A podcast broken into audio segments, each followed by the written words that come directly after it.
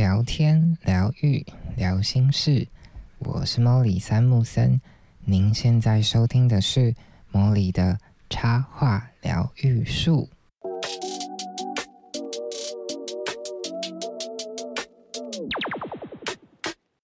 Hello，各位伙伴，又来到莫里的说故事时间啦。那今天要说什么呢？今天呢，想要跟大家分享一些近期的。小故事，近期的小心得，对，嗯，如果有在 follow 我的伙伴呢，都知道，就是我最近有在办那个《爸爸的小货车》的新书分享，对，那经历了北中南各三场，嗯，连线的线上分享会之后呢，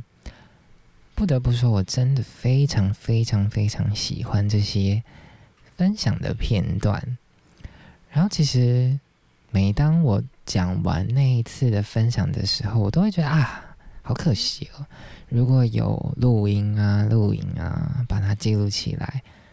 会是一件很棒的事情。因为有很多时候，它不单单只是我就是单方面的输出、单方面的分享，说我在做这本书的目的啊、意义。或者是背后在想的东西到底是什么？很多时候都是因为有这些伙伴、这些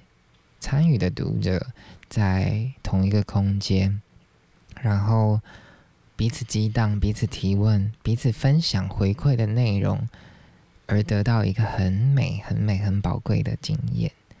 那今天这一则故事就是想要揭露这些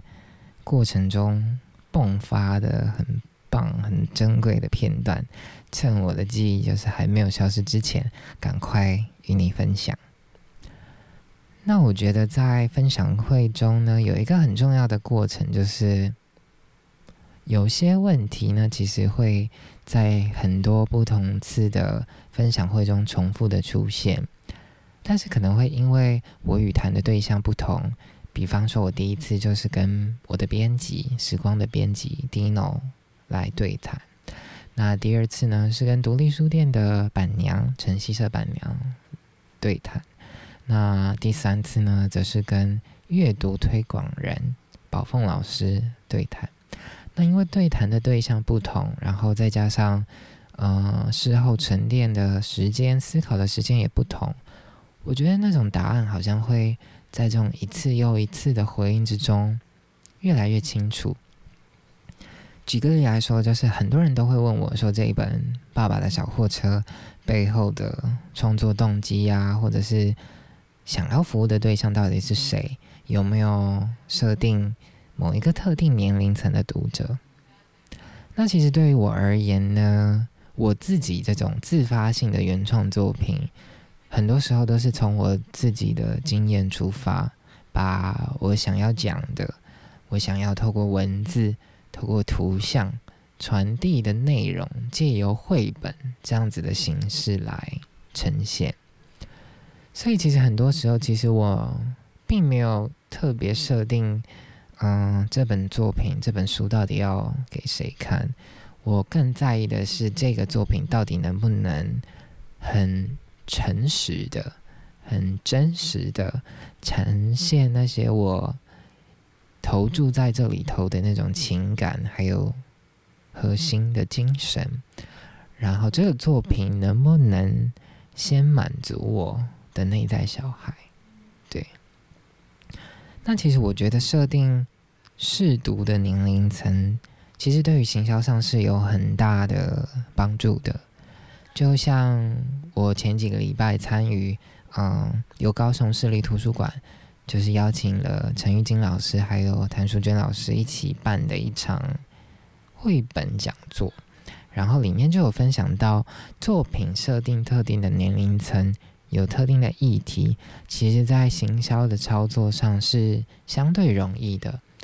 因为你在规划这本书之前，你已经把读者的轮廓画得很清晰，所以你在接下来在嗯。触及的管道的时候，你只要找到能够接触到这一群合适读者的渠道，基本上后续的行销就不会太难。对，而除此之外呢，就是在那个讲座里面也提到一点，我觉得很特别，就是有很多新手的妈爸爸妈妈在挑选要给小朋友的绘本的时候，其实有提供试读年龄这个建议，对于爸爸妈妈是一个福音，因为现在其实很多时候我们都是透过网络。像是博客来啊、金石堂啊、成品这种线上书城去下定，然后所以你就少了很多到实体书店翻阅啊，或者是问书店的店员意见的机会，只能凭着这种出版社提供的资讯，或者是一些网络上比较零碎片段的讯息做判断。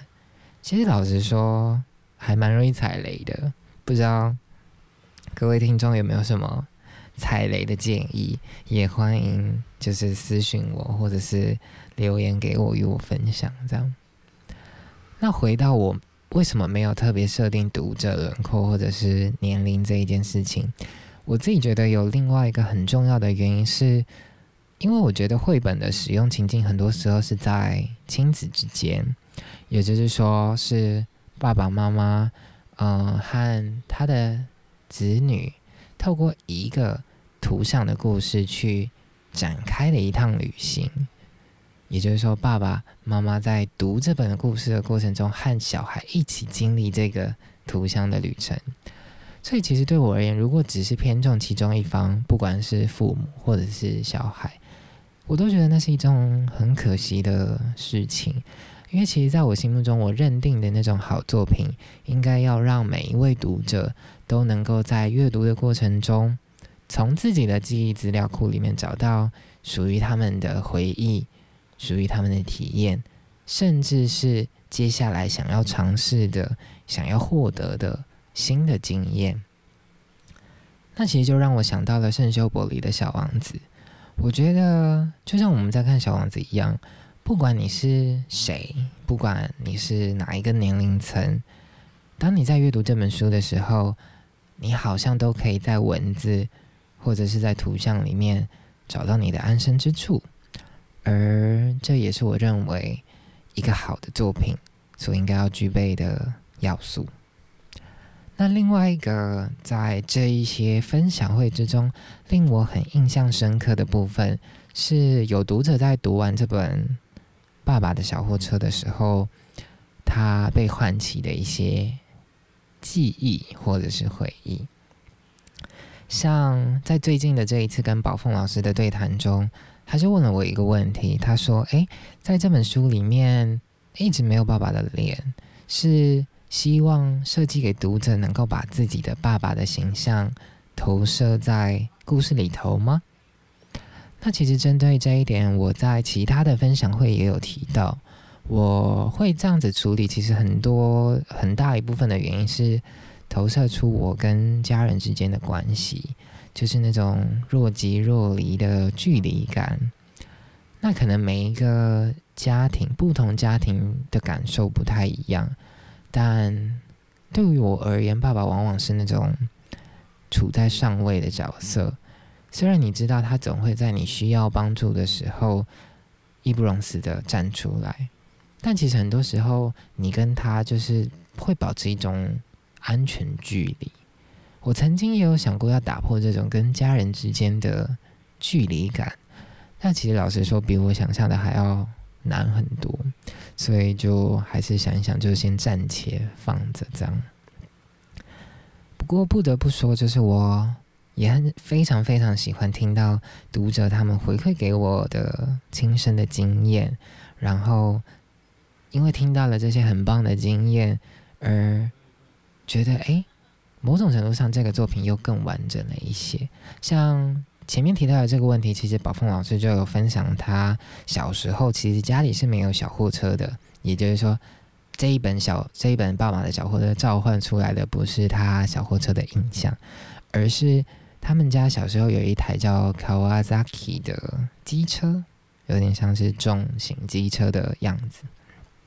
除此之外，还有船。那真正令他印象深刻的，其实不是那个在小货车里面透过收音机播放的那个旋律，反倒是就是每一次那个 Kawasaki 那台机车要发动的时候，他的爸爸就会对他说：“哎，抓紧喽！”的那个声音，然后还有，嗯，因为要抓紧嘛，所以你会靠在你的爸爸身上，然后你就会感受到那个温度，所以反而是这样子的声音跟这样子的温度触碰的感觉，让宝凤老师唤起了他童年的回忆。那其实也有读者反馈说，就是他想起来的是那个双手无法环抱的爸爸的肚子。我觉得这也是一个很鲜明的回忆，视觉嗯感触觉回忆。对，它是一个你一讲啊，大家都可以诶瞬间理解这是什么意思的那种感觉。那其实还有读者会回信给我。嗯，一些很棒的图画。那那个画呢，就是在描绘他跟父亲之间，透过一些很朴拙的、简单的笔触去描绘他跟爸爸之间的画面。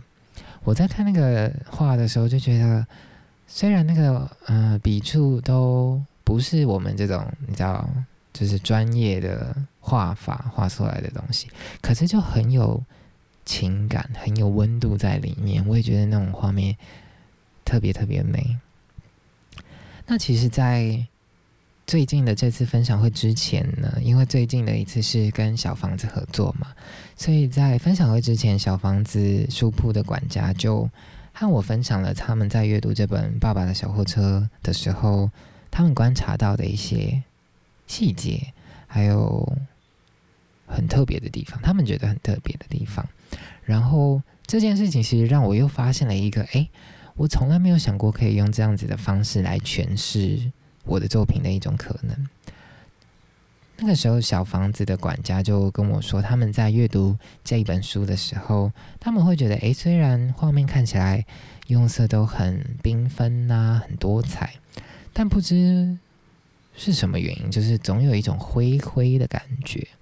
然后我那个时候，因为在开场之前，然后我就很顺口的说啊，那应该就是眼泪的味道吧。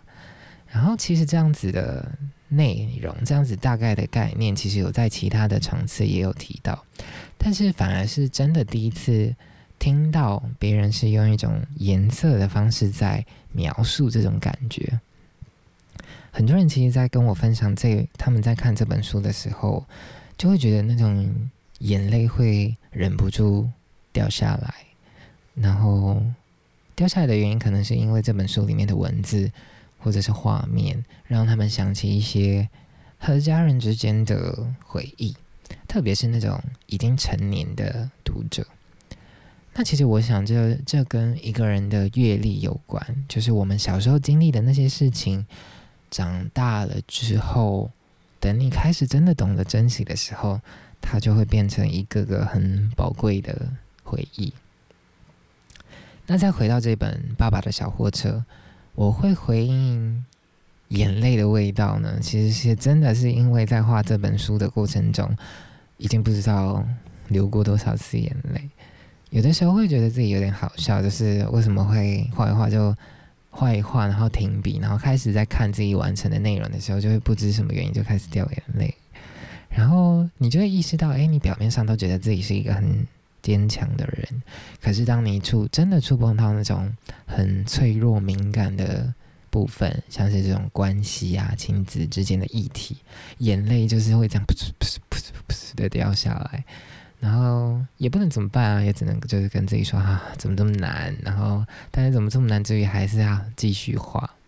不过我觉得或许就是因为这样子一连串的淬炼之后完成的这个作品。他记录了某一个时刻很真实的我，然后又很真实的呈现那些我自己觉得很难拿捏，然后一不小心又会显得很滥情的那个部分。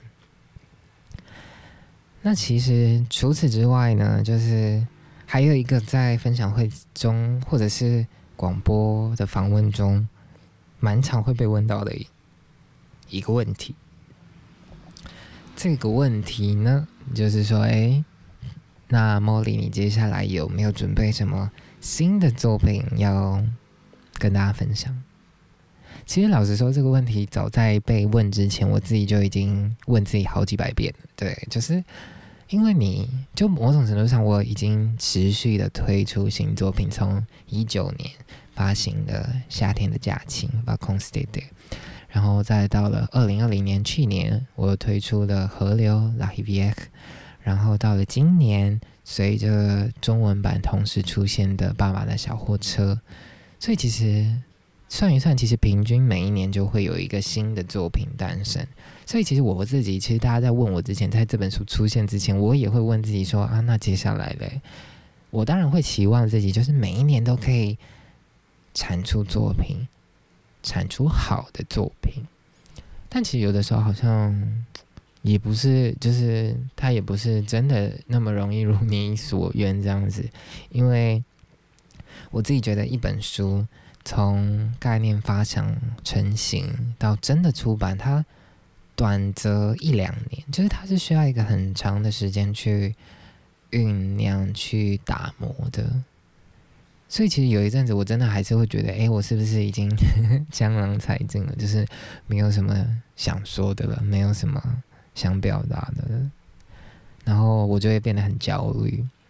但我后来。就是也花了很多时间，就是自我的练习、自我的剖析、自我觉察、自我平衡这样。然后其实我也发现，就是其实我还是很认真的生活，只是它不再只限于以绘本创作这样子的形式来呈现。就像我在去年二零二零年的下半年，直到现在，其实我做了蛮多。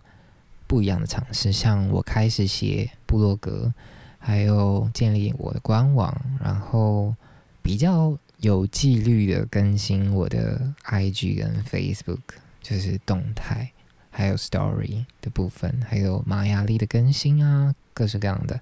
那除此之外，我也开始提供插画设计的职业咨询，去协助每一个想要以插画或设计为职的伙伴，可以。得到很大的帮助，借我的经验这样，那也有开发了一些联名的 T 恤等等的商品，那也有回到我的母校交通大学去开课，然后也到处分享，到处开讲座跟工作坊，那同时也有申请国际的驻村，除此之外还有学塔罗、学疗愈占卜。想要服务更多的人，那还有经营这个茉莉的插画疗愈术这个 podcast 频道，那当然还有不断的接案创作。所以其实就某种程度上，我自己也觉得这也是一个很棒的累积跟创作的创作与生活的平衡。就是我也没有真的耍废耍烂啊，就是我就懒这样子，就什么都不做。就是我还是很认真的去。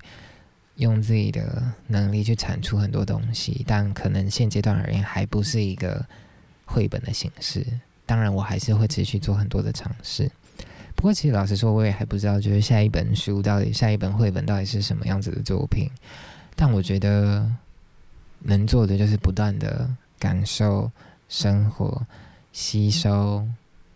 生活给你的经验，然后慢慢的积累转化之后，再把它展出。对那也想要跟大家分享一个我近期看到一个新偶像，一个很棒的文章，它来自于张晨禅师的一篇内容。那篇名叫做《人生瓶颈怎么突破，放下自我去欣赏》，就是想要献给，就是如果你觉得你现在正值人生卡关期，觉得人生充满瓶颈的时候，或许你听完这段文字，你会觉得很有帮助。内容是说，这个一直在进步、一直在提升的感觉，只有你自己最清楚。但是从别人对你的眼光、对你的信任、对你的欣赏、给你的位置，你也会看到，你在这个世界上已经一直在往上走了。但这些事情的发生，完全不像是人家讲的有一个成功学，然后。因为我想要成功，所以我就去实践它。这完全不是那种目的取向的东西，而是什么呢？它就只是一种生活，就只是在一直这样去过生活中，水到渠成演化出来的实相而已。对，其实我在看到这段文字的时候，就会觉得，哎，跟我想的很贴近，就是我们就是很认真的生活，然后很认真的享受每一个阶段人生带给你的礼物。那我们就不要拘泥说这个人生的礼物究竟是什么样子的形式，而是好好的享受每一个当下。